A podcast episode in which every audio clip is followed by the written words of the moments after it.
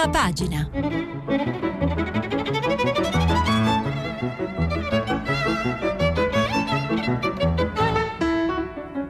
Questa settimana i giornali sono letti e commentati da Antonella Mascali, giornalista del Fatto Quotidiano.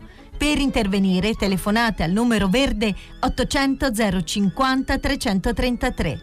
Sms e WhatsApp, anche vocali, al numero tre tre cinque cinque sei tre quattro due nove sei. Buongiorno ascoltatrici, buongiorno ascoltatori, bentornati, bentrovati, benvenuti alla rassegna stampa di eh, Radio tre Rai dopo Radio tre Mondo. Um, Juden Hier eh, è la foto con la scritta che ricorda in me il nazismo e l'antisemitismo, che è comparsa di nuovo ieri qui in Italia. Foto grande con cui eh, che sovrasta la prima pagina di Repubblica. Non possiamo dirci innocenti, la scritta in tedesco, qui ci sono ebrei, sulla pa- eh, porta della casa di Mondovì dove vive il figlio di una partigiana deportata nei lager. eh, Ezio Mauro, l'ex direttore di Repubblica, che eh, scrive: stiamo scendendo nell'abisso senza sapere dove arriveremo, fino a quando cammineremo nel buio. Dobbiamo cominciare a domandarci dove porta e quando si fermerà questa mutazione in corso del nostro paese, che dopo aver travolto il linguaggio e la coscienza civica sta attaccando lo spirito di convivenza, fino ad alterare il carattere collettivo degli italiani, liberando forze sconosciute e inquietanti in un'inversione morale della democrazia. Chi ignorava gli allarmi di questi ultimi anni, i richiami striscianti al fascismo, la ferocia del linguaggio, la brutalità della politica, e banalizzava ogni regressione azzerandone il significato, oggi si trova davanti un'immagine iconica dell'oscurità in cui stiamo precipitando, eh, dice Ezio Mauro. Eh, una stella di David e la scritta Juden Hier, qui abita un ebreo, tracciate sulla porta di casa Mondovì di Lidia Beccaria Rolfi, deportata a Ravensbrück perché staffetta partigiana e nel campo testimone dell'olocausto. Guardiamo fino in fondo quel gesto, qualcuno è uscito di casa nella notte come un ladro con lo spray nero, con il proposito di imbrattare in anticipo il giorno della memoria, individuando come bersaglio una vittima del nazismo e scegliendo un rituale fascista per replicarlo nel duemilaventi in un paese democratico nel cuore dell'Europa, in mezzo all'Occidente.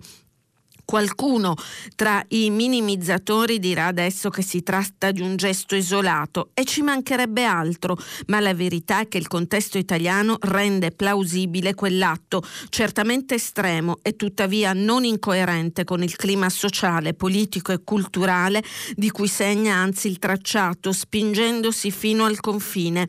Si tratta dunque di leggere con attenzione i segni evidenti di questa trasformazione in corso.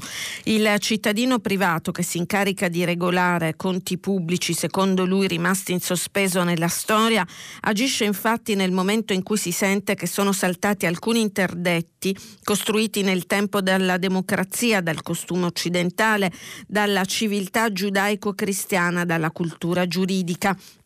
Avverte che si è rotta la storia come patrimonio condiviso del paese, come pedagogia della conoscenza e come istruzione per la libertà. Soprattutto sente che è venuto meno il legame sociale, il vincolo civico che crea uno scambio implicito di responsabilità tra i cittadini nella vicenda repubblicana comune. Si sente fuori da quel vincolo e nello stesso tempo sciolto da ogni obbligo, libero di varcare il limite, cioè autorizzato a farlo. C'è dunque, prosegue Ezio Mauro, una esemplarità rivolta al pubblico in quel gesto, qualcosa di rituale, quasi un appello pagano, come se la scritta dicesse: siamo fuori dalla storia e dalla società, siamo liberi non perché possiamo esprimere al meglio le nostre facoltà, ma al contrario perché liberati da ogni dovere e da qualsiasi soggezione morale, da qualunque obbligazione democratica. Possiamo dunque liberare con noi i nostri demoni, segnare con la vernice il nuovo punto che congiunge passato e futuro, segnalarlo. Un giorno si arriverà fin qui. Così eh, Ezio Mauro. Da Repubblica eh, vi segnalo anche eh, Michele Serra, eh, la sua amaca, il delirio di impotenza, bisognerebbe misurare in quintali, metri cubi, in righe di giornale, in decibel l'impatto mediatico del manifesto di Assisi, ambizioso patto economico ambientale frutto di anni e anni di lavoro e di studi, sottoscritto da centinaia di imprenditori, agricoltori, politici, amministratori, uomini d'azienda, uomini di religione e di scienza, e poi misurare l'impatto mediatico della citofonata di Salvini o di analoga belinata, scusate il latinismo, frutto di zero lavoro, zero rispetto, zero impegno umano, zero cultura e zero sensibilità. Ecco, bisognerebbe misurarli e poi raffrontarli, i due impatti mediatici, per poi decidere che la principale disgrazia dei nostri tempi è la nostra assodata incapacità di distinguere tra le cose importanti e le belinate, tra il lavoro e la bravata estemporanea, tra l'impegno umano e la faciloneria, tra il consistente e il fatuo. Forse dirottare anche solo una telecamera, un giornalista, un titolo, dal Salvini ad Assisi, aiuterebbe a capire che il mondo ha una sua inerzia implacabile, la storia sociale ha un suo spe- peso specifico, e questa inerzia, questo peso alla lunga passano inevitabilmente per iniziative come quella di Assisi, non per i citofoni. Siamo come in preda a un delirio di impotenza, il contrario del delirio di onnipotenza, che ci rende schiavi del nulla, nichilisti senza volerlo e senza saperlo, drogati da una superficialità di parole e di pensiero che scassa davvero il cervello, disarticola l'anima. Una società che crede seriamente in se stessa discuterebbe, magari litigherebbe su quel manifesto, su quei temi, su quelle scelte, riservando al folklore elettorale appena un marginale interesse. Così mi Michele Serra, mi viene da dire meditate gente, tutti noi, il delirio di impotenza. E poi da Repubblica, TikTok e il lupo cattivo, appello del garante della privacy all'Europa, di Andrea Annuzzi. Adesso andiamo a capire di cosa si tratta. Se il nome di Marta Losito non vi dice nulla, allora questo pezzo non fa per voi, o forse sì. Se invece la conoscete, è probabile che abbiate dei figli o nipoti adolescenti, o anche meno, che fanno parte di quei sei milioni e mezzo di italiani iscritti attivi, in media sei ore al mese, dicono le statistiche, ma migliaia di mamme potrebbero rivederla al rialzo su un social network chiamato TikTok. Marta Losito è una videostar quindicenne che vanta due virgola tre milioni di follower, la maggior parte suoi coetanei più piccoli, viso radioso, modi gentili, voce squillante con lieve inflessione veneta e la loro amica ideale. La faccia pulita di TikTok, luogo che a uno sguardo superficiale da adulto assomiglia a un innocuo parco giochi virtuale, fatto di filastrocche, canzoncini, balletti e smorfie, senza la violenza verbale di Facebook, le pose provocanti di Instagram, il cyberbullismo delle chat. Eppure, se Cappuccetto Rosso fosse ambientato nel ventunesimo secolo, il rischio di incontrare il lupo cattivo proprio su TikTok sarebbe alto, e a scanso di equivoci non parliamo di Matteo Salvini, che pure ha un proprio account da qualche mese, primo fra i politici italiani. A lanciare l'allarme, seguendo l'esempio delle autorità di controllo statunitensi e britanniche, è il garante della privacy italiano, che ha formalmente chiesto al Comitato Europeo per la Protezione dei Dati Personali di creare una task force europea per mettere sotto inchiesta la piattaforma che, dettaglio non irrilevante, ha sede in Cina, sospettata di non tutelare la privacy dei suoi utenti e di fare un uso non corretto dei dati in proprio possesso. La denuncia del garante non è estemporanea, seguono istruttoria avviata alcuni mesi fa ed è supportata da alcuni per ora isolati casi di presunti adescamenti pedofili avvenuti attraverso TikTok. In teoria, secondo il regolamento europeo sulla privacy applicato in Italia, è vetato aprire profili sui social media sotto i quattordici anni, ma molti genitori, e qui mi autodenuncio, cedono alle pressioni di figli e figlie under quattordici, consentendo loro di seguire Marta Losito, ma anche di produrre i propri contenuti Contenuti, magari adottando accorgimenti, profilo chiuso, eccetera eccetera. Sapendo che TikTok è frequentato da giovanissimi, i malintenzionati possono facilmente creare falsi profili, spacciarsi per coetanei e adescarli. Il problema è che, trattandosi di una piattaforma extraterritoriale rispetto alle norme condivise in Europa, non avendo una sede legale all'interno dell'Unione, ma soprattutto appartenendo a quella fetta di mondo in cui la rete è tutt'altro che aperta e libera, TikTok TikTok sfugge a ogni controllo, accumula dati personali, li tratta a proprio piacimento e dulcis in fundo è sospettata di essere un possibile veicolo di intrusione ostile nei sistemi informatici occidentali. Forse per eccesso di paranoia, l'esercito U S A ne ha vietato l'installazione e l'utilizzo alle proprie forze armate, l'India l'ha addirittura bandita dai propri confini. Ecco perché il nostro garante ha ritenuto opportuno un supplemento di indagine e ha voluto che fosse coordinato. Per quanto ci riguarda, senza allarmismi, cerchiamo di evitare che il lupo cattivo si mangi Marta Losito. E ancora da... Um, Eh, da Repubblica un'intervista alla Paola Taverna eh, di M cinque Stelle, uno dei nomi che circola come successore di eh, Luigi Di Maio. Oh, lei mh, si capisce da questa intervista di Annalisa Cuzzocrea non disdegna. Non sono stata io a propormi per la guida del movimento, ma se qualcuno riconosce il lavoro che ho fatto in questi anni lo ringrazio. Per un anno e mezzo siamo stati con chi ha fatto solo propaganda. Salvini sembra impazzito, io lo vedo portare avanti un messaggio pericoloso. Con chi ha lavorato meglio, Lega o P D? Era la domanda.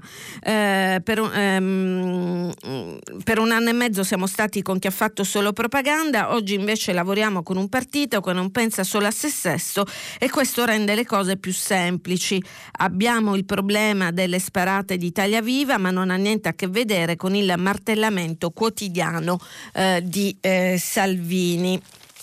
Questo da Repubblica. Passiamo al Corriere della Sera. Dal Corriere della Sera, eh, per restare in tema Movimento cinque Stelle e eh, il passo indietro per quasi tutti gli osservatori temporaneo di Luigi Di Maio, eh, sentiamo che cosa è successo con Beppe Grillo. Due giorni di silenzio, poi un messaggio. Beppe Grillo interviene per commentare le dimissioni di Luigi Di Maio.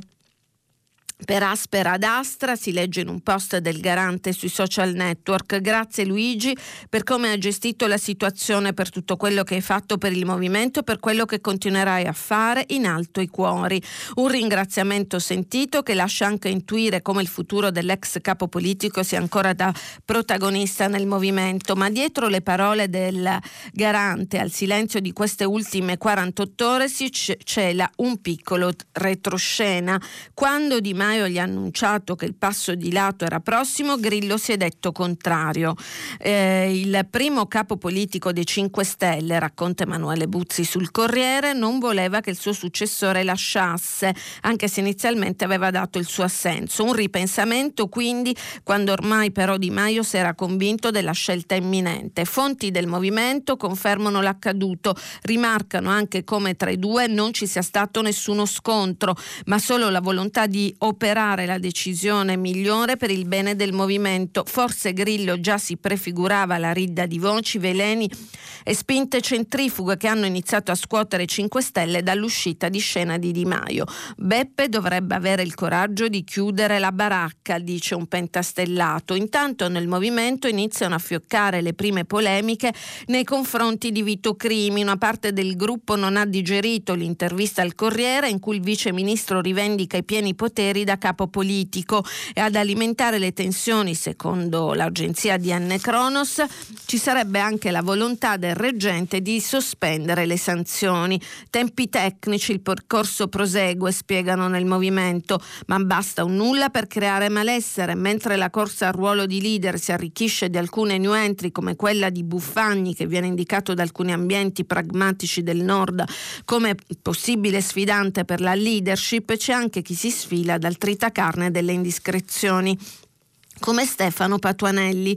Non ho nessuna ambizione a fare il capo politico del movimento in futuro e nessuna ambizione a fare il capo delegazione adesso all'interno di questo governo, spiega il ministro dello sviluppo economico, che conclude: continuo a fare il ministro con impegno perché sono consapevole dei miei limiti. Mm, dal Corriere della Sera eh, anche mm, la nota dell'editorialista Massimo Franco: il Premier, cioè Conte, si prepara a gestire il doppio voto.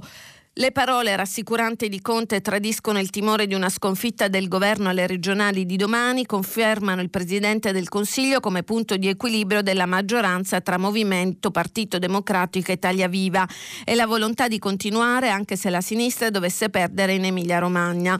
Ma su quella che l'ex Presidente della Commissione U E Prodi definisce una sfida sul filo di lana si allunga l'ombra di un risultato a sorpresa. Quando Conte esclude che ci, po- ci si possa deprimere tutti se l'appuntamento elettorale non soddisfacesse le attese, parla agli alleati, cerca di prevenire spinte centrifughe, in particolare tra grillini, che complicherebbero la vita di governo.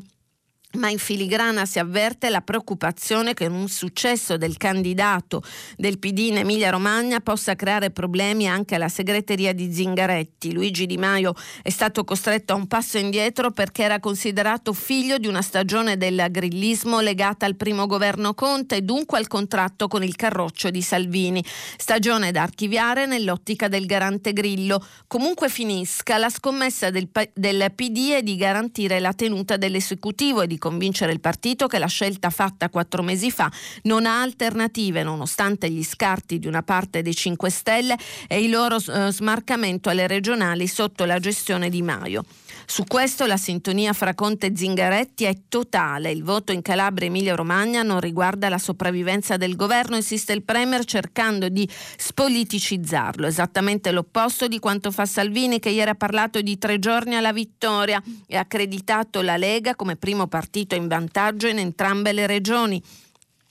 Si tratta in parte di guerra psicologica, simmetrica, quella della sinistra, in parte della consapevolezza di avere ottime possibilità di prevalere in Calabria e di avere imposto a tutti la propria agenda, mostrando in bilico una realtà storicamente di sinistra, un'Emilia Romagna contendibile al P D è in sé un punto a favore del capoleghista. Non significa che un successo della destra porterà a elezioni anticipate, ma rappresenterebbe comunque una battuta d'arresto per l'esecutivo, foriera di dinamiche imprevedibili. L'intenzione di Palazzo Chigi, conclude Massimo Franco, di indire quanto prima il referendum sul taglio dei parlamentari, punta ad arginare manovre che possano far emergere un partito della crisi, ma dipenderà anche dai risultati di domenica. Giorgia Meloni, lunedì, leader di, di Fratelli d'Italia, vuole citofonare a Conte e chiedergli se ha preparato gli scatoloni. Dopo il referendum bisognerebbe andare alle urne, aggiunge, ma è un epilogo improbabile proprio per questo motivo. Pochi vogliono elezioni anticipate, sapendo che forse non sarebbero rieletti. Ancora dal Corriere della Sera, un euro per salvare Taranto. Il comune mette in vendita i primi tre palazzi della città vecchia, obiettivo riportare sull'isola venticinquemila abitanti. C'era una volta una città compressa in un chilometro di lunghezza per trecento metri di larghezza, circondata dal mare, che alla fine dell'Ottocento con la costruzione dell'arsenale raggiunse i quarantamila abitanti. Oggi è abitata da meno di tremila persone e l'amministrazione ha deciso di ripopolarla cedendo immobili a un euro. Non è la prima volta che accade, l'Italia è piena di piccoli centri con offerte analoghe, ma in questo caso l'iniziativa è della diciassettesima città italiana, Taranto, che pur sfiorando i duecentomila abitanti ha un cuore che non pulsa più da oltre quarant'anni, da quando nel millenovecentosettantacinque il crollo del, eh, della palazzina in Vico Reale distrusse un'intera famiglia, dando via al fuggi-fuggi dal borgo antico. Adesso Taranto ha deciso di ridare vita al suo cuore, un insieme di vicoli angusti con abitazioni pericolanti. La città vecchia, collegata al resto della città con due ponti, il girevole e quello di pietra, presidiata dal castello aragonese e dal municipio, con al centro la cattedrale di San Cataldo. Quello è il cuore di Taranto, spiega il regista Sergio Rubini, che nella città dei due mari ha girato il suo ultimo film, eh, ultimo film, Il grande spirito, e senza il cuore un luogo non può vivere. I centri storici Ci sono la memoria della città e, e al di là dell'Ilva Taranto non può che ripartire dal centro storico, come già hanno fatto altre città pugliesi, ricorda Sergio Rubini.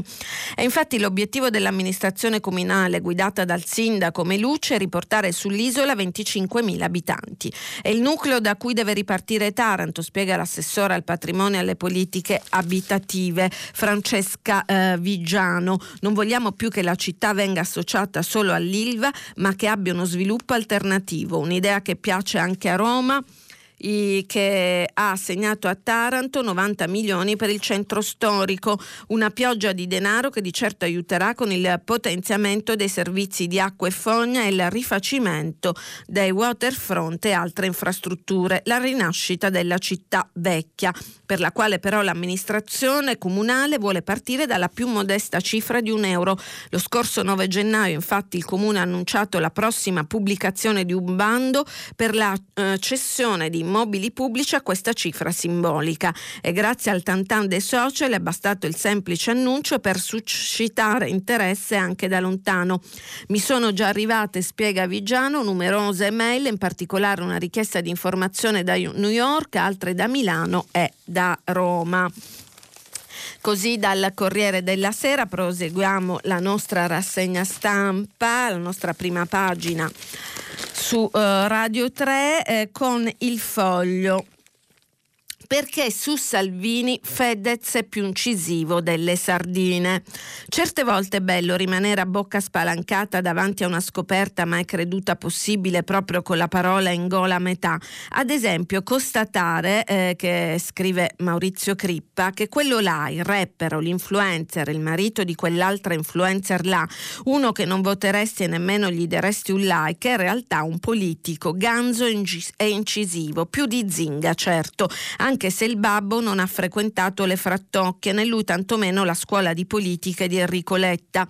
Così a bocca aperta che il nome mi, ven- mi viene quasi a dirlo, chiamiamolo Fedez, scusate, così a bocca aperta che il nome mi vergogno quasi a dirlo, chiamiamolo Fedez. Ma è così. Succede che Salvini, in una trasmissione che chiamerò bla bla per non fare la reclame, sbotta contro Fabio Volo. Si vola altissimi, eh? mentre lui, è il riferimento a Fabio Volo che ha criticato Salvini e lo ha invitato ad andare a citofonare ai camorristi e non ai deboli. Mentre lui e Fedez facevano i soldi scrivendo i libri e canzoni, io combattevo la mafia a colpi di ruspa, ha detto Salvini. La solita minzione fuori dal vaso, ma il mio nuovo politico, prosegue Crippa di riferimento, insomma Fedez, lo ha steso in un tweet. Sai qual è la differenza? Che noi guadagniamo onestamente senza pesare sulle tasche di nessuno. Il tuo partito è costato agli italiani quarantanove milioni di euro. Io ero a Ibiza quest'estate, faccio il rapper, tu eri al papete ed eri il ministro dell'interno. That's it. Gli ha dato una lezione di rispetto per chi lavora, una lezione di economia di mercato che un Renzi o un Calenda qualsiasi se la sognano, e ha spiegato cos'è fare opposizione da bullo a bullo e non inutili su, eh, sopra ciò. Per dire, ieri Repubblica esultava perché lo spot riparatore di Zinga con Vespa ha fatto più ascolti di quello di Salvini. Ma sono fuori, pensano di batterlo così, molto meglio Fedez. Il problema è che lui fa il rapper, sta a Ibiza e a Bibbiano ci sono le sardine. Questo il Foglio. Eh, da Avvenire, eh, Avvenire apre con quanto successo ieri ad Assisi con il premier Conte, diversi imprenditori eh, che hanno mh, sottoscritto un manifesto di economia alternativa, di ambiente, di, insomma di un nuovo modo di concepire politica e società. Sentiamo oh, almeno questo però negli intenti, eh, chissà se poi si passa alla pratica. Il premier: lavoriamo con una visione integrale. Eh, clima di svolta, il manifesto di Assisi per un'economia a misura d'uomo e sostenibile, duemila industriali, economisti, ecologisti uniti sui passi della Laudato Si'. A scriverne una firma di Avvenire, Antonio Mira: quando neppure sapevamo che esisteva Davos, qui ad Assisi già si tutelava l'ambiente. Così il premier Conte ha spiegato la sua assenza al World Economy Forum e la presenza al Sacro Convento per la presentazione del documento. Conte ha escluso i lavori, ha firmato il manifesto per un'economia a misura d'uomo contro la crisi climatica, promosso da Simbolo e dal Sacro Convento. Ad ascoltarlo anche il presidente della C E I, cardinale Gualtiero Bassetti, che nel suo intervento ha definito il manifesto uno dei grandi segni di speranza. Parla a tutti gli uomini e donne, scuote le coscienze della classe dirigente, le questioni economiche e ambientali rappresentano il cuore di una nuova questione sociale, dice. E, eh... Eh, vediamo, prosegue a pagina sette di Avvenire. Erano in molti e autorevoli compagni di viaggio eh, raccolti ieri al Sacro Convento. Ci sono i promotori del manifesto: Ermete Realacci, presidente di Simbola, Vincenzo Boccia, Ettore Prandini, presidente del Confindustria e Coldiretti, Francesco Starace, A D di Enel, padre Mauro Gambetti, custode del Sacro Convento, padre Enzo Fortunato, direttore rivista San Francesco, Katia Bastioli, A D di Novamont, e poi tanti degli oltre duemila sottoscrittori, imprenditori, ambientalisti, intellettuali, insieme per costruire di una nuova economia che metta al centro l'ambiente e l'uomo. Sappiamo di non essere in grado di cambiare il mondo, dice padre Gamberti, ma ciascuno di noi sa che può cambiare il suo piccolo mondo, offrire un contributo per imprimere una grande svolta al corso della storia, realizzando il sogno di un'economia a misura di un umanesimo fraterno che rispetta, nutre e custodisce. E, vediamo, di sogno parla anche Pedro Fortunato, aggiungendo che qui c'è una risposta non di singoli eroi, eroi ma insieme. Poi una dura accusa: se per crescere e sviluppare dobbiamo inquinare, non è sviluppo, non è crescita, imbarbarimento; se per arricchirsi dobbiamo creare più disuguaglianza, non è arricchimento, è disonestà.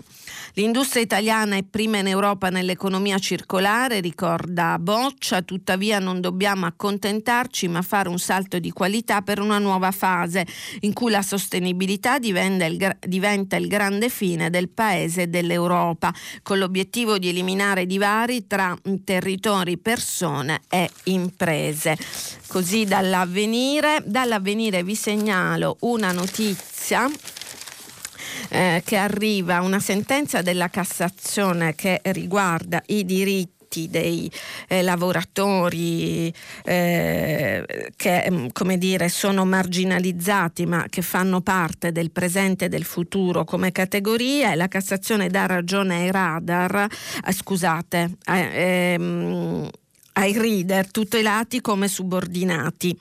Eh, anche i reader devono godere delle stesse tutele previste per il lavoro subordinato. La Cassazione infatti ha respinto il ricorso eh, contro la sentenza con cui la Corte mh, d'Appello di Torino aveva riconosciuto a cinque ex reader parità economiche rispetto ai lavoratori subordinati del settore della logistica, con tredicesima ferie e malattie pagate.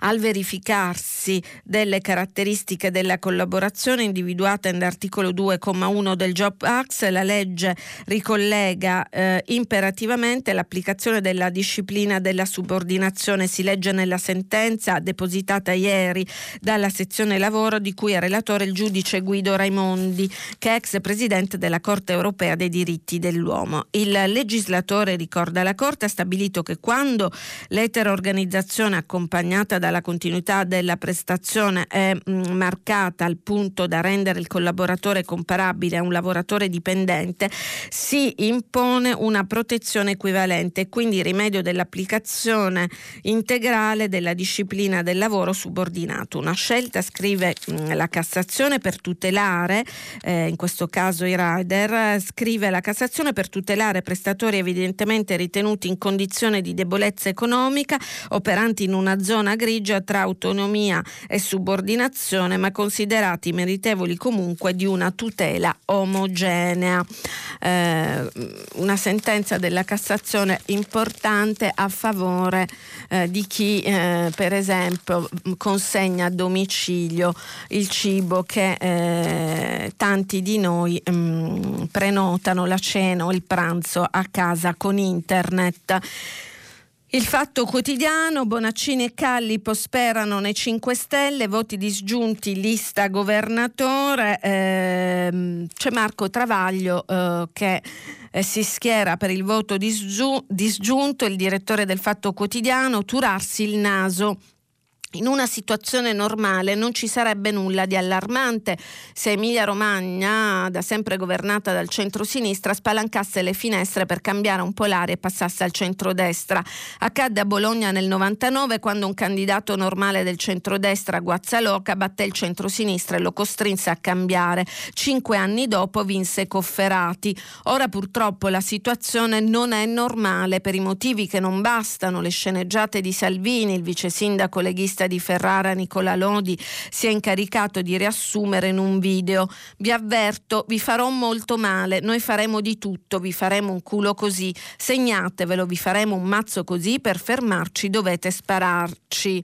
Ehm, con simili squadristi, scrive Travaglio, i discorsi su destra, sinistra e terze vie sono un lusso che le persone normali non possono permettersi, tanto più che il simpatico trattamento Lodi sarebbe riservato non solo all'Emilia Romagna ma pure al resto d'Italia, avendo Salvini trasformato le regionali mh, sul, un'ordaglia sul governo nazionale che non c'entra nulla. Inutile ripercorrere qui gli errori commessi da cinque Stelle e centrosinistra l'un contro l'altro armati. Di Maio aveva lanciato le candidature civiche giallo-rosa, poi però si è subito arrestato dopo l'Umbria, senza pensare che con più tempo e candidati più noti tipo Callipo in Calabria le chance di vittoria sarebbero aumentate. Guastatori renzian calendiani e le beghe locali hanno fatto il resto, con la ciliegina sulla torta di Casaleggio Junior, che ha messo ai voti su Rousseau una scelta che il padre avrebbe fatto da solo, ritirare il simbolo in attesa di tempi migliori. Ma ora la frittata è fatta, gli elettori non intruppati nella Lega e nel P D, che vogliono mandare nei consigli regionali i propri rappresentanti e al contempo evitare alle due regioni e poi all'Italia di cadere nelle grinfie degli squadristi, hanno una sola opzione, il voto disgiunto. Sulla scheda l'elettore può barrare due caselle, una lista e un aspirante presidente. Non ci vuole Nostradamus per sapere che in Emilia Romagna il governatore sarà Bonaccini o Borgonzoni, in Calabria Callipo, Santelli. Invece per i consiglieri regionali contano i voti di lista. Chi vota cinque Stelle non vuole eh, regalare i pieni poteri a Salvini, con quel che resta di B può scegliere la propria lista e come governatore Bonaccini o Callipo. Per il secondo, persona per bene nuova alla politica, non occorre neppure turarsi il naso. Per il primo sì, molte ragioni avrebbero consigliato un candidato di discontinuità, ma a proposito di nasi, tra una puzzetta e una cloaca c'è una bella differenza. Chi non vota Bonaccini e Callipo vota Salvini, sostiene Marco Travaglio. Da al Fatto Quotidiano ehm, un'intervista a Roberta Lombardi, che è la capogruppo cinque Stelle Regione Lazio. Bisogna tornare a una guida collegiale, gli stati generali vanno eh, rinviati di quindici giorni. La vita è strana e figurarsi la politica, ma Roberta Lombardi, la prima capogruppo alla Camera della storia dei cinque Stelle, non è stupita del ritrovarsi come reggente Vito Crimi, il primo capogruppo in Senato che con lei respinse, ricorda De Carolis, e le proposte di Bersani in diretta streaming. Era nell'ordine delle cose, lo prevede lo statuto, ricorda ora. Cosa gli ha detto dopo che è subentrato a Luigi Di Maio? Con Vito ci sentiamo spesso, facciamo entrambi parte del comitato di garanzia, sono contenti contenta che il movimento sia nelle sue mani perché è una persona concreta, credibile e affidabile. Ehm... Eh, se dici che il P D è il partito di Bibbiano e poi eh, ci fai un governo, come lo spieghi? Basta con il linguaggio semplicistico. Dobbiamo discutere della leadership prima di marzo su Rousseau e nelle assemblee locali. Vedo molti adatti alla guida, ma vanno messe assieme le idee. Grillo in questa fase deve entrarci. Insomma, così, avendo letto anche La Taverna sul eh, Corriere della Sera, mi sembra che insomma le idee siano abbastanza diverse. Ehm, e dal eh, Fatto Quotidiano eh, un articolo di Gianni Barbacetto, che da Milano eh, racconta di un nuovo filone di inchiesta della Procura di Milano che riguarda eh, l'E N I. I vertici E N I guidavano il complotto contro i P M, soldi per far tacere il grande accusatore dell'amministratore delegato De Scalzi per la tangente nigeriana. Sotto accusa il vice Granata, è stato perquisito anche Denis Verdini. Soldi E N I per far tacere i testimoni che accusano di corruzione i vertici della compagnia petrolifera. Questa è l'ultima accusa che la Procura di Milano rivolge ai manager del cane a sei zampe, innanzitutto a Claudio Granata, l'uomo più vicino all'amministratore eh, delegato Claudio De Scalzi, nonché candidato alla sua successione, ma anche a Michele Bianco, vicepresidente esecutivo degli affari legali, ad Alfio Rapisarda, responsabili della, eh, responsabile della security. I tre manager sono accusati di associazione a delinquere. Granata e Bianco anche di induzione a rendere dichiarazioni falsa e l'autorità giudiziaria. Due giorni fa sono stati perquisiti i loro uffici e le loro abitazioni, come quella di un avvocato di Catania, Alessandra Geraci, accusata di corruzione fa privati, perquisiti. Perquisizioni anche per l'ex parlamentare Denis Verdini. Così dal Fatto Quotidiano passiamo alla Stampa.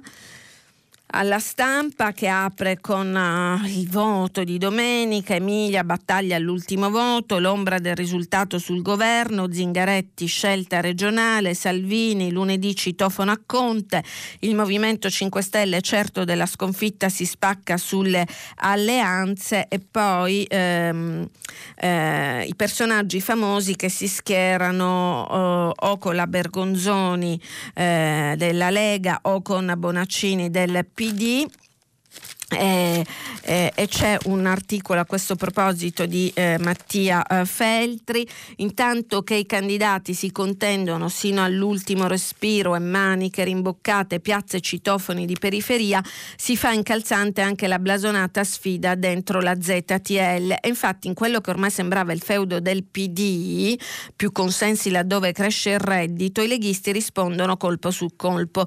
Voi avete Raul Casadei e noi rilanciamo con serenità Grandi, vi giocate un Francesco Guccini, eccovi un Luca Toni, e naturalmente viceversa, perché all'appoggio a Lucia Borgonzoni dell'allenatore del Bologna Mialovic a sinistra si è replicato con l'appoggio dell'ex allenatore Renzo Olivieri. Questo frullare di elevati endorsement uno via l'altro di ora in ora, persino annunciati come imminenti, come il colpo di scena finale decisivo. Ieri l'altro era girata voce che in serata Arrigo Sacchi avrebbe schioccato il suo bacio sul la guancia di Borgonzoni, invece lui si è ritratto. Non parlo di politica. Dipenderanno senz'altro dal valore global di queste elezioni, per cui se cadesse il muro di Bologna le pietre finirebbero su parecchie teste a Roma. La caccia è dunque aperta e fitta e si può offrire un parziale consuntivo. V I P per Bonaccini, Francesco Guccini cantautore, Carlo Lucarelli scrittore, uomo di tivù, Julio Velasco ex allenatore della nazionale italiana di pallavolo, Ivan Zaitsev campione di volley, Renzo Olivieri allenatore di calcio, Luca Bottura chef ultrastellato, Raul Casadei celeberrimo re del liscio.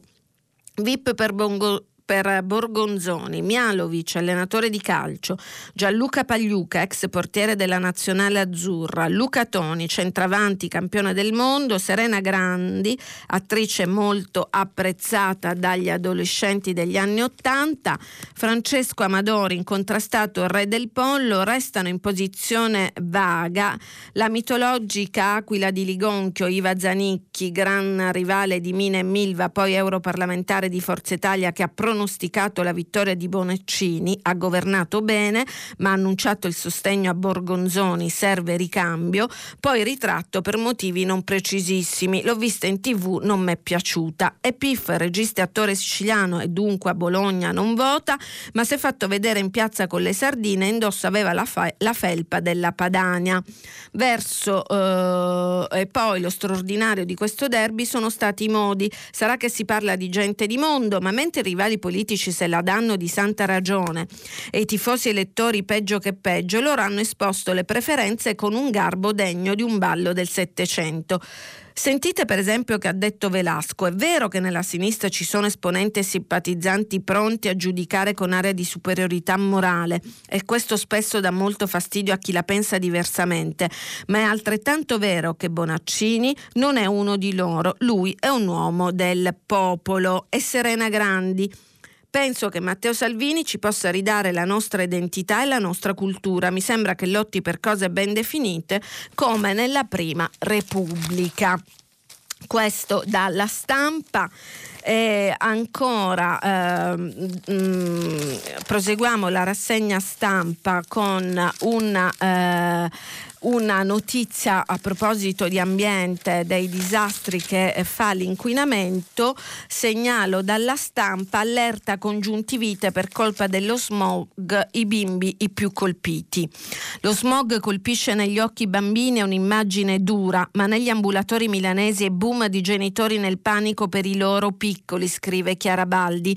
Nell'ultimo mese, infatti, proprio mentre i livelli di polveri sottili superavano di molto i limiti di legge che prevedono cinquanta microgrammi per metro cubo, a Milano c'è stata un'impressionante serie di accessi presso gli ambulatori oculistici pediatrici, spiegano gli esperti, che hanno definito il fenomeno che arrossisce gli occhi, li rende secchi e provoca nei piccoli una serie di tic, congiuntivite da inquinamento, una patologia nota da molti anni agli specialisti del settore e che, come spiega il professor Antonio Scialdone, primario dell'oftalmico di Milano, eh, colpiscono la vista. Ha um, visto un costante aumento di casi proprio negli ultimi anni. Le irritazioni alle vista sono aumentate sempre di più a causa dell'area così densa di inquinanti, tanto che adesso una parte consistente di persone che si rivolge all'oculista non lo fa per curare grandi malattie, ma perché ha gli occhi rossi e infastiditi e ce li ha in modo cronico, per cui soffre di un fastidio continuo che porta a un peggioramento della qualità della vista.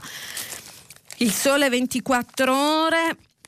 Ministeri, regioni e scuola, aumenti top con il cuneo fiscale, costo del lavoro nel duemilaventi, bonus da seicento euro ai ministeriali, quattrocentottantatré negli enti locali, quattrocentoquarantuno agli insegnanti. Dal duemilaventuno bonus strutturale di milleduecento euro sotto i ventottomila, oltre detrazioni da ridefinire. Gualtieri, il ministro dell'economia: il taglio non è sperimentale, sarà rafforzato con la riforma fiscale.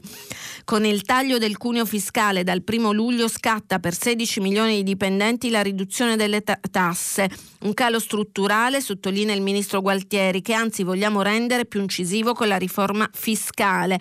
Ad aprile il governo avvierà un intervento più generale con una legge delega di riforma del fisco. Il taglio del cuneo sarà attuato con un doppio canale, bonus IRPEF e detrazione fiscale, un doppio regime, da ottomiladuecento a ventottomila euro di reddito, un trattamento integrativo pari a seicento euro per sei mesi duemilaventi, che diventeranno milleduecento euro dal duemilaventuno, e l'estensione strutturale del bonus, la novità dell'ultima versione del decreto varato giovedì notte: oltre ventottomila euro e fino a quarantamila euro si introduce una detrazione che interessa solo sei mesi del duemilaventi, in attesa di una revisione strutturale. Interessati i lavoratori del privato, ma anche tre milioni di dipendenti pubblici, che da luglio avranno un incremento netto in busta paga compreso trecento euro medi mensili per i ministeriali, settantatré per la scuola e cinque virgola settantanove per l'università. Eh, mi devo fermare qui, è scaduto il tempo. Ci risentiamo tra poco con voi ascoltatori, con le vostre telefonate e i vostri messaggi. Vi aspetto. Antonella Mascali, giornalista del Fatto Quotidiano, ha terminato la lettura dei giornali di oggi. Per intervenire chiamate il numero verde ottocento zero cinquanta trecentotrentatré. Sms WhatsApp, anche vocali, al numero tre tre cinque cinque sei tre quattro due nove sei. Si apre adesso il filo diretto di Prima Pagina. Per intervenire, porre domande a Antonella Mascali, giornalista del Fatto Quotidiano, chiamate il numero verde ottocento zero cinquanta trecentotrentatré. Sms WhatsApp, anche vocali, al numero tre tre cinque cinque sei tre quattro due nove sei. La trasmissione si può ascoltare, riascoltare e scaricare in podcast sul sito di Radio tre e sull'applicazione Rai Play Radio.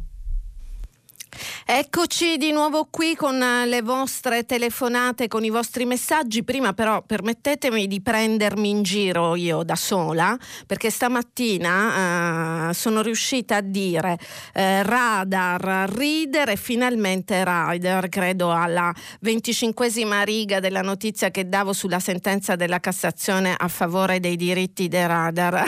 E niente, capita quando ci si sveglia tutti i giorni molto molto presto, prima dell'alba. Mm, ecco, chiusa la presa in giro di me stessa, passo alle telefonate. Pronto? Sì, buongiorno. Buongiorno. Sono Sandro da Rovereto. Buongiorno.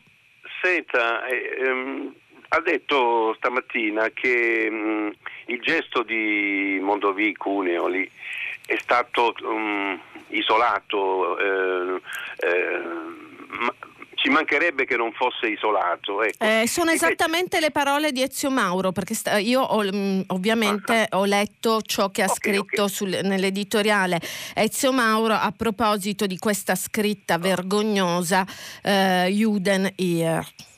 Va bene. Purtroppo eh, io cre- credo che eh, non sia un gesto isolato, perché eh, mi è stato detto di non fare nomi, siamo in, mh, alla vigilia delle elezioni, eh, però ci sono autorevoli membri del nostro Parlamento che eh, non vogliono dire, si rifiutano di dire che il fascismo, il nazismo è una schifezza. Ora, quando certi personaggi rappresentano il cinquanta, il cinquantuno, il cinquantadue per cento del popolo italiano, beh, il gesto, il gesto che orribile che abbiamo visto eh, non si può chiamare isolato, ci mancherebbe che non fosse isolato. Lì eh, c'è... È vero, spero proprio di no, perché vede, c'è un dubbio, siccome a votare non vanno tutti gli italiani, ma va il cinquanta, il quarantotto per cento, il cinquanta per cento, c'è la speranza che non è vero che eh, eh, questa destra abbia davvero la maggioranza in Italia, per cui eh, adesso mi attengo a quello che sono i sondaggi e quello che sono le, vot- le ultime votazioni, però c'è un popolo che è dietro quel gesto lì, è un popolo che a maggioranza eh, Uh, non se la sente di dire che il fascismo è una schifezza. La, l'attrice la, uh, Alba Parietti aveva chiesto con molta intelligenza, aveva posto questa domanda e purtroppo si è sentita dire più volte no, bisogna vedere, non è detto che sia una schifezza. E eh, vabbè, mi faccia lei un commento, ma secondo me questa è una prova che purtroppo non è un gesto isolato. Eh, allora, um, condivido la preoccupazione dell'ascoltatore quando uh, Ezio Mauro ha scritto è un gesto isolato rispetto alla scritta Juden hier, cioè qui eh, ci sono uh, ebrei, eh, che è spuntata ieri, davvero una scritta scioccante. Eh, mh, intendeva dire non è che adesso tutti gli italiani eh, sono eh, diventati in questo modo e si mettono di notte a fare un, un gesto così orrendo, però allo stesso tempo è un segno eh, del fatto che eh, chi ha eh, un animo di questo genere, eh, un um, sentimento negativo di questo genere, eh, si sente libero in questo contesto culturale, in questo clima di odio eh, che si diffonde, eh, a, si sente libero di esprimere eh, questa nefandezza. Eh, questo è quello che ha scritto Mauro e eh, che eh, sinceramente condivido, quindi non è che eh, c'è da, da, da, da, da um, sottovalutare, da semplificare o da chiudere come una uh, boutade, come il gesto di un folle. C'è da riflettere eh, sul perché ci sono gesti, sia pure isolati, sia pure eh, individuali, ehm, sempre più numerosi, e soprattutto perché queste persone adesso si, lib- si sentono libere di farlo, mentre in anni passati non era così. Ehm, sono d'accordo con l'ascoltatore quando dice eh, ma c'è, è anche il frutto eh, di chi non vuole ammettere che ehm, di chi non vuole condannare il fascismo. Aggiungo, è il frutto anche di anni e anni e anni, e non solo, di revisionismo che c'è stato anche da esponenti della sinistra in questo paese, cioè dire beh insomma però eh, insomma vinti e vincitori di metterli nello stesso, sullo stesso piano partigiani che hanno fatto eh, degli sbagli, delle gravi violenze anche loro, e fascisti. Eh, per me, eh, l'ho già detto, eh, sullo stesso piano eh, non possono essere storicamente, al netto della pietas umana per i morti, anche giovani, da un lato, e dall'altro, ma come giudizio storico non si può mettere sullo stesso piano chi era con le leggi razziali, con la dittatura, e chi invece ha combattuto per la libertà. Eh, questo dovrebbe essere un comune sentire, un patrimonio di tutti gli italiani, ma ormai anche festeggiare il venticinque aprile in, in, negli ultimi anni è un problema. Eh, ma sì, se forse, sa, secondo me dovrebbe essere senza se, senza ma, dovrebbe essere un patrimonio radicato nel nostro paese, ma non è così, non è così eh, e quindi c'è da riflettere su che cosa stiamo diventando o cosa siamo diventati. Pronto? Buongiorno signora. Buongiorno. A, a parte il fatto che, sto, che sono concordo pienamente con lei su quanto ha, ha appena detto, eh, il, mio, il mio intervento era rivolto ad altre, ad altre cose. Allora, a proposito di questa marcia di Assisi, eh, Io, non una marcia, lei si riferisce eh, all'incontro. No, no, vabbè, è una cosa diversa. Sì, sì, lo so, so abbia pazienza. L'inco... Eh, sì, l'incontro. So. Come si chiama lei, mi scusi? Ah, Ignazio, Ignazio, sto telefonando da Perugia. Da Perugia, ma sì. Insomma, ah, quindi eh. siamo lì. Eh, siamo lì, esatto. Allora, ehm, io volevo parlare un po' dell'agricoltura, che pare che sia il... Eh, il nodo centrale, lo slogan più usato, eh, agricoltura verde, dobbiamo stimolare l'agricoltura verde e tante altre cose. Però la nostra agricoltura è praticamente inesistente. Quando il politico parla dovrebbe andare un paio di giorni in campagna, perché allora la benzina costa, il mantenimento costa, fare agricoltura in Italia è costoso e inoltre non è neanche redditizio, non è redditivo. Io conosco decine e decine di famiglie contadine e la lamentela è questa, che il costo di quello che loro fanno non viene compensato da quello che ne ricavano. E quindi parlare di agricoltura verde mi sembra un po' così, parlare del sesso degli angeli, ecco. Vorrei il suo commento.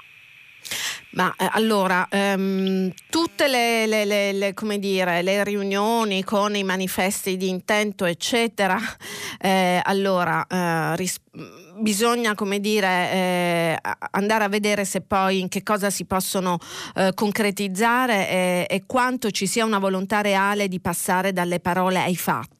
Ciò non toglie, a mio avviso, rispetto a questo manifesto di intenti, che ci sono delle cose assolutamente condivisibili. Se così non è in agricoltura adesso, è un motivo in più per rivedere tutto quello che è successo finora, perché se noi non crediamo che, ci, che le cose possano cambiare, allora non cambieranno mai.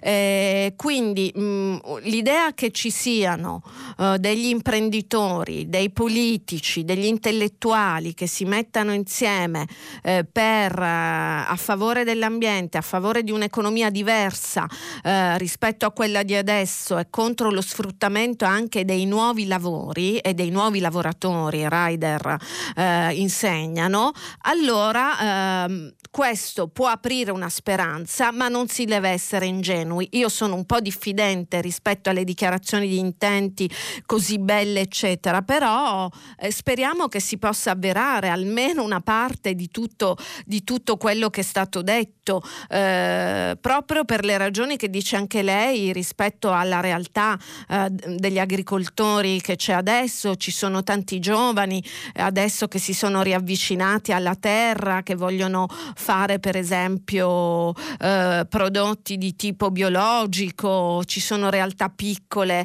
eh, com- che con molta fatica eh, stanno avanzando. Perché no? Speriamo, certo, dobbiamo andare a vedere e spingere verso questo cambiamento, perché se non c'è questo cambiamento allora c'è solo da soccombere. Allora insomma and- andiamo a vederla una cosa così, cioè deve essere possibile un cambiamento. Se non ci si crede, allora sicuramente non ci sarà. Pronto? Pronto, buongiorno. Buongiorno. Mi chiamo Lucia, chiamo da Belluno. Sì. E volevo mh, appunto dire che oggi pomeriggio in contemporanea su cento fiumi e torrenti italiani si terrà una mobilitazione con dei presidi che si chiama la protesta dei pesci di fiume.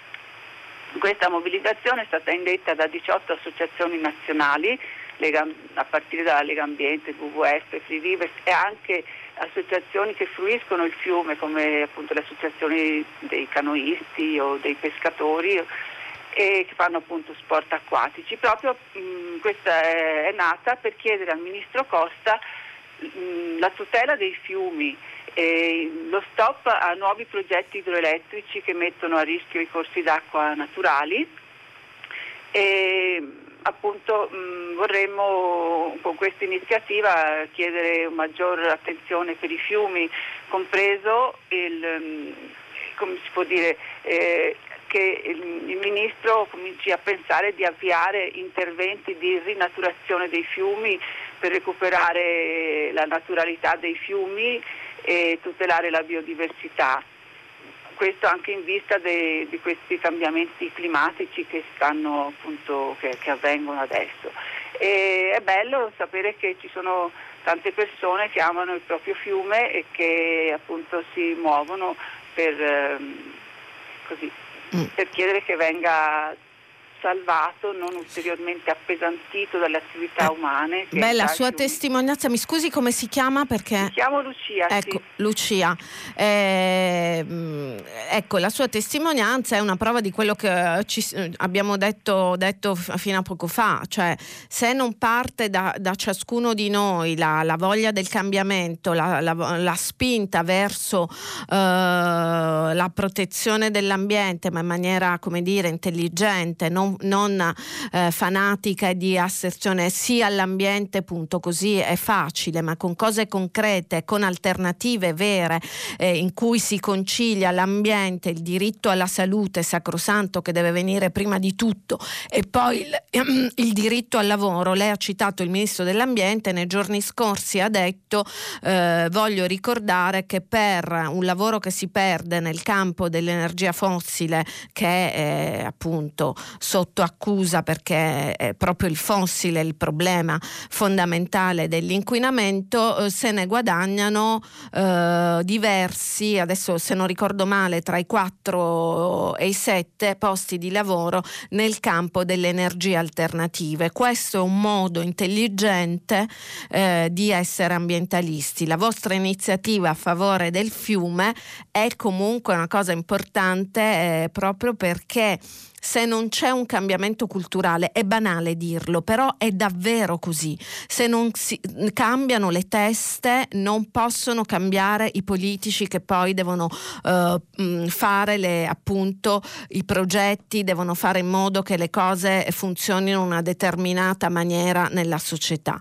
Eh, dipende molto da ciascuno di noi e dalla spinta che la società eh, dà, perché i politici sono trascinati anche e soprattutto eh, dai voti, eh, questo è indubbio eh, e quindi se capiscono che eh, c'è l'onda della richiesta di energie alternative, in questo caso di posti di lavoro ma per fare un riassetto idrogeologico, allora andranno verso quella direzione. Io a, a questo credo. Grazie Lucia, buona giornata.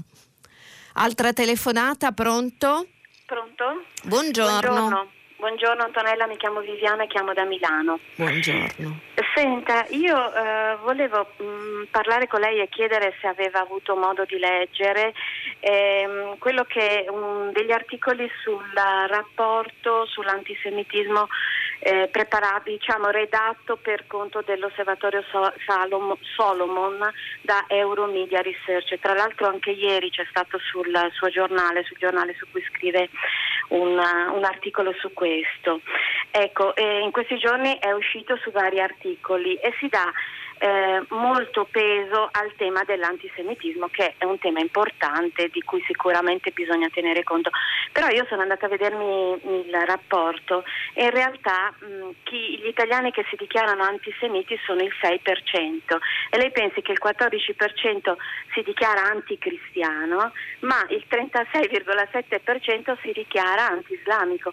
Quindi in realtà il vero pericolo che emerge anche leggendo quel rapporto è l'anti-islamismo, l'islamofobia più che per fortuna l'antisemitismo.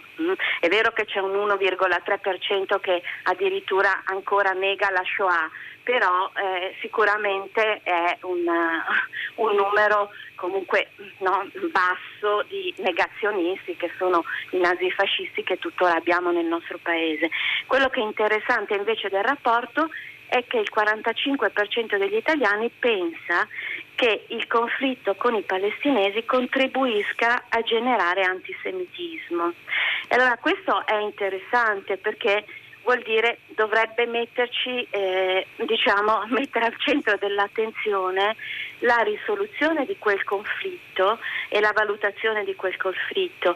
Oltretutto, eh, nell'articolo di ieri del Fatto viene fuori che Eh, si equipara l'antisemitismo con l'antisionismo, cioè chiunque critichi le politiche eh, di Israele che non rispettano il diritto internazionale, che violano settanta e più risoluzioni dell'ONU, viene equiparato ai nazifascisti che sono i razzisti che ce li hanno con gli ebrei. Allora, eh, io trovo questa cosa estremamente pericolosa, estremamente pericolosa perché da un lato... Da sottoscrivo, fiato, sottoscrivo, sono due da, cose profondamente... profondamente cioè non c'entrano, diverse. Non è che sono profondamente, proprio non c'entrano niente. Non Se uno nulla, critica la politica nulla. di Israele non è antisemita. Esatto, esatto, anche perché tra l'altro anche i palestinesi sono semiti. Perché oppure... ciascuno di noi ha diritto di essere rispettato, ha diritto, cioè bisogna rispettare i diritti umani e quindi anche Israele deve rispettare i diritti umani. Nel momento eh, in cui esatto. li viola, eh, il governo israeliano, oh, com, eh, come dire, viola i diritti umani e quindi va criticato, così va, come vanno criticati eh, quando vengono commessi dai palestinesi eccetera eccetera. Non è che eh, cioè Israele è uno stato e eh, eh, eh, come tale, voglio dire, il Netanyahu Uh, adesso è sotto accusa per corruzione. Non è che se uno critica l'operato di Netanyahu vuol dire che è antisemita perché si permette di criticare un politico uh, che mh, è sospettato di corruzione, che all'interno anche di Israele viene criticato. Su questo sono molto d'accordo, però quello che è successo Eh, ieri con la scritta eh, questa sì, ahimè, antisemita, è chiaro che non fa parte, ci mancherebbe altro, eh, del pensiero della maggioranza degli italiani o di una fetta notevole. Come ricordava lei, Viviana, e la ringrazio per aver ricordato questi dati, eh, in, secondo quel, quello studio è il sei per cento che si dichiara antisemita. Eh, troppo Troppo, cioè ancora adesso c'è un sei per cento antisemita, per me è un dato sconvolgente. Poi che ci siano anche gli anti-islamici, che sono molti di più, non è che vada bene, o gli anticristiani, c'è un problema chiaramente di intolleranza. Eh, il punto è, come dicevo poc'anzi, è il sentirsi liberi adesso in questo contesto di mh, istigazione alla paura del diverso, eh, da te, eh, che eh, persone che magari eh, si tenevano questi terribili pensieri tra sé e sé adesso si sentono legittimate a esprimerli, e questo a esternare e a fare degli atti. Quindi non va sottovalutato, non va enfatizzato, posso essere d'accordo, e soprattutto vanno eh, distinte tutta una serie di questioni. Lei ha citato delle cose, eh, ha, ha messo, come come dire, in campo delle, eh, delle problematiche enormi, eh, per non parlare del, del problema del, del Medio Oriente, che eh, determina poi eh, tutta una questione di crisi internazionale, di rapporti eh, internazionali che ancora adesso si fanno sentire drammaticamente. Quello è sempre stato una chiave di volta, la mancanza della, della, della, della risoluzione del conflitto eh, in Medio Oriente, della, della mancanza dei due stati legittimi di Israele e della Palestina. Eh, quello è, è veramente una questione secolare, mi viene da dire, che chissà quando e se mai si risolverà. Pronto? Pronto, buongiorno, parla Alessandro, mi chiamo Alessandro, chiamo da Velo Veronese, nella provincia di Verona. Buongiorno. Io volevo porre la vostra attenzione su quanto sta accadendo in Veneto, dove precisamente sui Monti Lessini la Regione Veneto si appresta a tagliare con una proposta di legge che ha già avuto il voto favorevole della seconda commissione della Regione, si appresta a tagliare milleottocento ettari di area protetta del parco naturale regionale della Lessinia, un parco che è stato creato proprio dalla Regione giusto trent'anni fa, compie trent'anni, e che la Regione ora vorrebbe mutilare di una zona ricchissima di eco, di biodiversità. È un parco che protegge i pascoli, i boschi, un insediamento umano antichissimo dove, sono, dove convive l'attività umana con una ricchezza di flora e di fauna straordinaria. Ecco, in questo momento una regione, forse la prima in Italia, già con una percentuale bassissima di area protetta, la regione che ha il maggior consumo di suolo in Italia, vorrebbe togliere milleottocento ettari di area protetta. Ma Alessandro, qual è la motivazione? La motivazione è difficilmente comprensibile. Più di cento associazioni hanno no, scritto... Chiedo scusa, per però volte... ci sarà eh, una motivazione ufficiale adesso, condivisibile o meno naturalmente, però come motiva la, regio- la Regione questa, questa decisione? Nella relazione molto scarna che è stata presentata accompagnando questa proposta di legge si cita il problema dei cinghiali che eh, affliggono realmente l'attività di allevamento sui Monti Lessini, ma che già con questa legge, eh, con la legge vigente, possono essere contenuti con piani di abbattimento già all'interno del parco, quindi non si registra nessuna necessità di cambiare una legge, di togliere milleottocento ettari di parco per contenere i cinghiali che possono già in questo momento essere abbattuti qualora fosse necessario. Altra necessità, si dice, è quella di favorire l'attività agricola, e in una zona come quella dei, dei vai, che sono delle piccole valli, delle piccoli avvallamenti molto selvaggi, boscosi, dove non c'è attività agricola, anzi c'è soltanto, ci dovrebbe essere soltanto la protezione di questa zona, che è l'unico corridoio selvaggio che parte dalla montagna e scende verso la pianura, l'inquinatissima pianura di Verona, e quindi non si capisce per cosa si voglia favorire l'attività agricola in questa zona che invece, invece andrebbe soltanto eh, protetta. Mm. Domani, matti- domani se posso, sì. posso approfittare, indicando anche se qualcuno è a Verona o può raggiungere i Monti Lessini di Verona, ci saranno migliaia di persone che alle ore dieci cammineranno in Lessinia per dire che i parchi naturali, in particolare il parco della Lessinia, non deve essere tagliato. Io credo, e faccio anche un appello al governatore della Regione Veneto, perché questa legge è lì ed è pronta per andare in Consiglio regionale domani mattina. lunedì mattina, ecco, faccio un appello al governatore della Regione Veneto perché ritiri questa proposta di legge, perché non si parli mai più di taglio di parchi, né in Lessinia né in nessun altro parco d'Italia. Grazie Alessandro. Grazie a voi. Allora, eh, messaggi da voi. Anche il manifesto di Assisi rincuora e mi fa dire che non tutto è perduto in questa società di rigurgiti nazifascisti e razzisti, così come in quell'imprenditore che assume a tempo indeterminato la signora che aspetta un figlio. L'umanità non è ancora sepolta. Luisa di Lodi. Pronto? Sono Antonio e chiamo dalla Sardegna, da Tortolì. Buongiorno Antonio. Buongiorno. Ascolti, eh, ieri è stato condannato un politico eh, e la pena è sospesa. Cioè in Italia per un politico invece di essere un aggravante, un reato, perché il politico secondo me dovrebbe essere Int- al no. di sopra, Ma... dovrebbe essere un aggravante, un reato fatto da un politico, qui invece eh, eh, addirittura la pena viene sospesa. Antonio, Antonio, sì. Allora, cerchiamo di capire di cosa stiamo parlando, a chi si riferisce e cosa è successo, se no gli ascoltatori non capiscono. Ecco, eh, ieri è stato condannato Scajola per, uh, per aver aiutato un latitante. L'ex mi- sta parlando dell'ex ministro Scajola, sì, sì. Okay. Eh, eh, che è stato uno... cand- condannato per favoreggiamento della sì, latitanza di un ex di... parlamentare, sì, Matacena. Sì. Di, di, di un delinquente condannato in Cassazione. Non bisogna chiamare ex, bisogna chiamare il, il, il suo nome, perché è una vergogna che i, un, un delinquente un delinquente condannato in Cassazione venga chiamato ex ministro o ex parlamentare.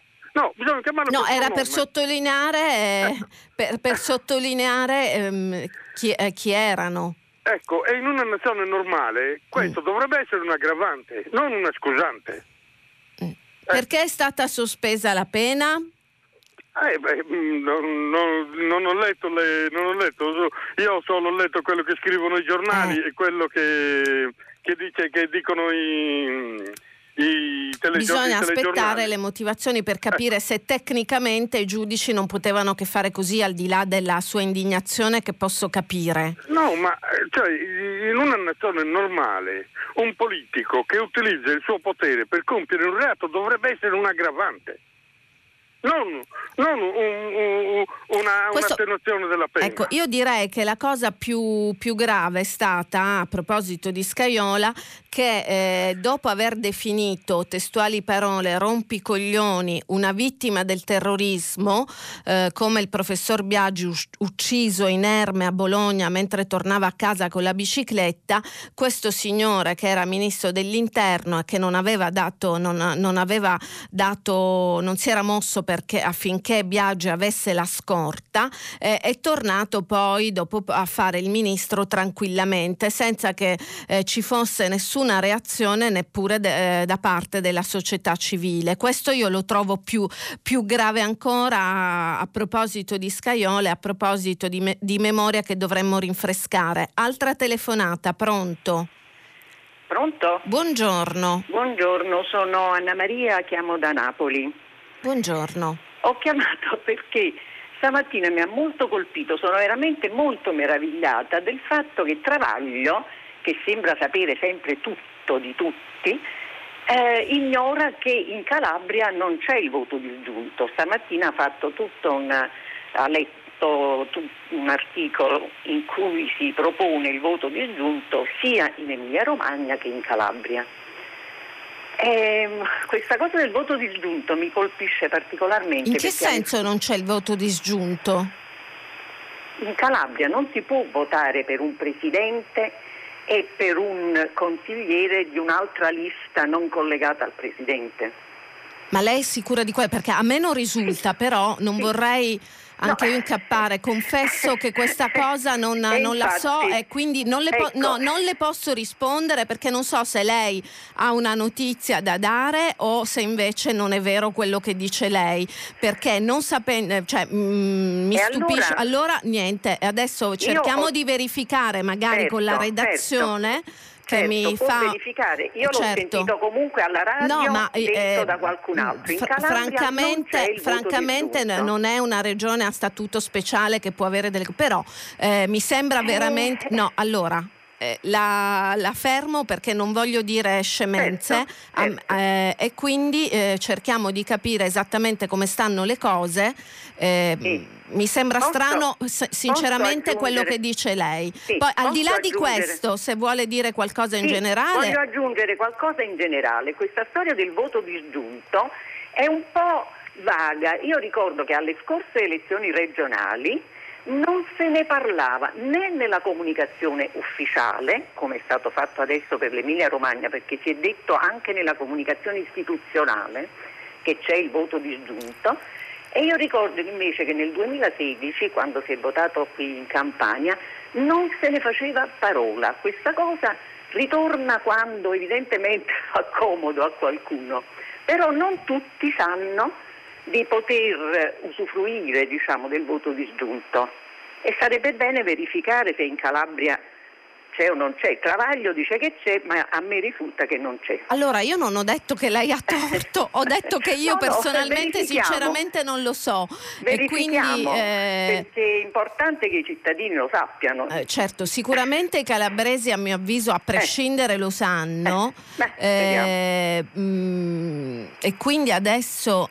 Vedia, eh, cerco di capire un attimo, vediamo se riesco D'accordo. a risponderle prima della, della okay. chiusura eh, della, okay. della, della nostra trasmissione. Grazie, a dopo. Grazie a lei, grazie. Pronto? Eh, buongiorno Roberto, chiamo da Napoli, volevo continuare il tema dell'agricoltura che è stato introdotto più volte, eh, anche per farle notare questa storia in cui i montilessini vengono rasati a zero dalla, dalla regione Veneto eh, per fare agricoltura, e questo spiega già il punto della questione.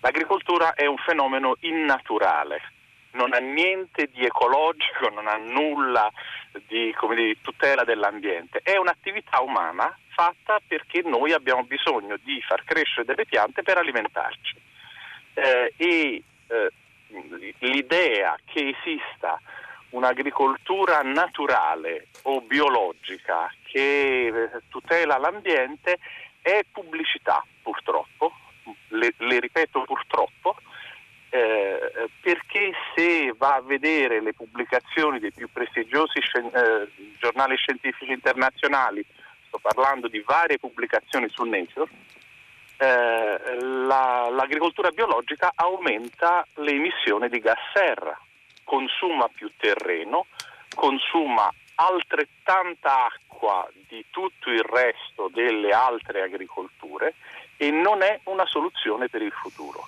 Allora, eh, qual è la se soluzione? Vogliamo, se vogliamo fare gli orti eh, bene, allora va bene qualunque soluzione.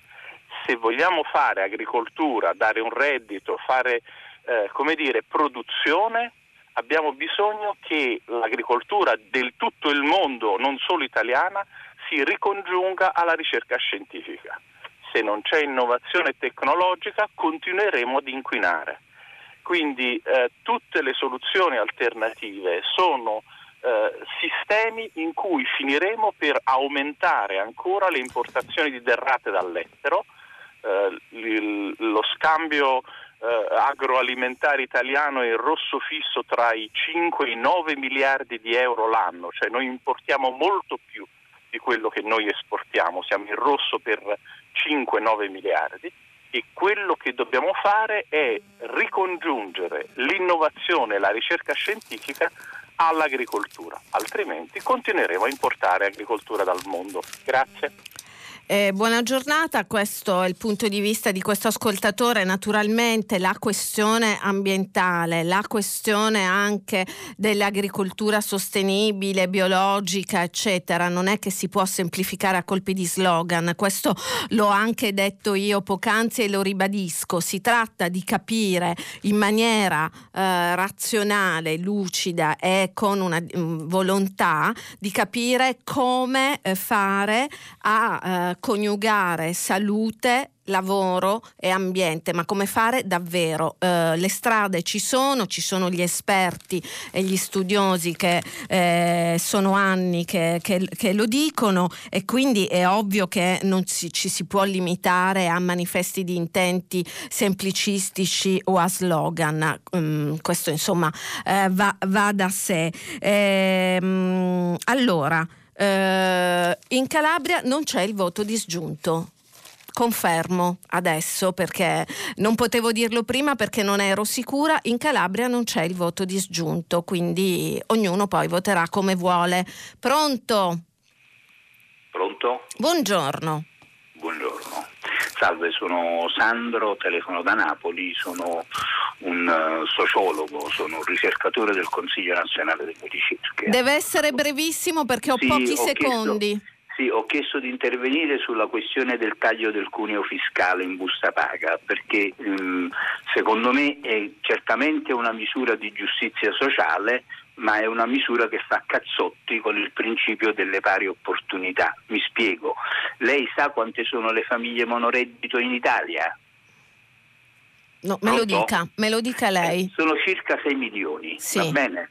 In questi sei milioni è un universo composito dove ci sta dentro di tutto, ci sono lavoratori autonomi, lavoratori di, di, di, dipendenti, che alcuni dei quali percepiranno, beneficeranno del taglio del cuneo fiscale, e altri come me che non ne beneficeranno. Allora, io le chiedo scusa perché lei sta toccando, eh, purtroppo questo in un'ultima telefonata non è possibile perché sono già fuori tempo massimo, un problema enorme sulle sperequazioni sociali, il problema delle tasse, la giustizia sociale eccetera, cioè delle cose gigantesche. Non mi piace eh, tagliare così, ma sono già fuori tempo massimo e quindi niente, la devo salutare, le chiedo scusa.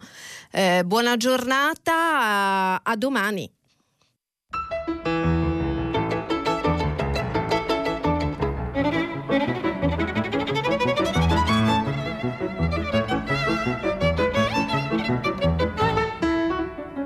Antonella Mascali, giornalista del Fatto Quotidiano, ha letto e commentato i giornali di oggi. Prima pagina è un programma a cura di Cristiana Castellotti. In redazione Maria Chiara Beranec, Natascia Cerqueti, Manuel De Lucia, Marco Pompi. Posta elettronica prima pagina chiocciola rai punto it.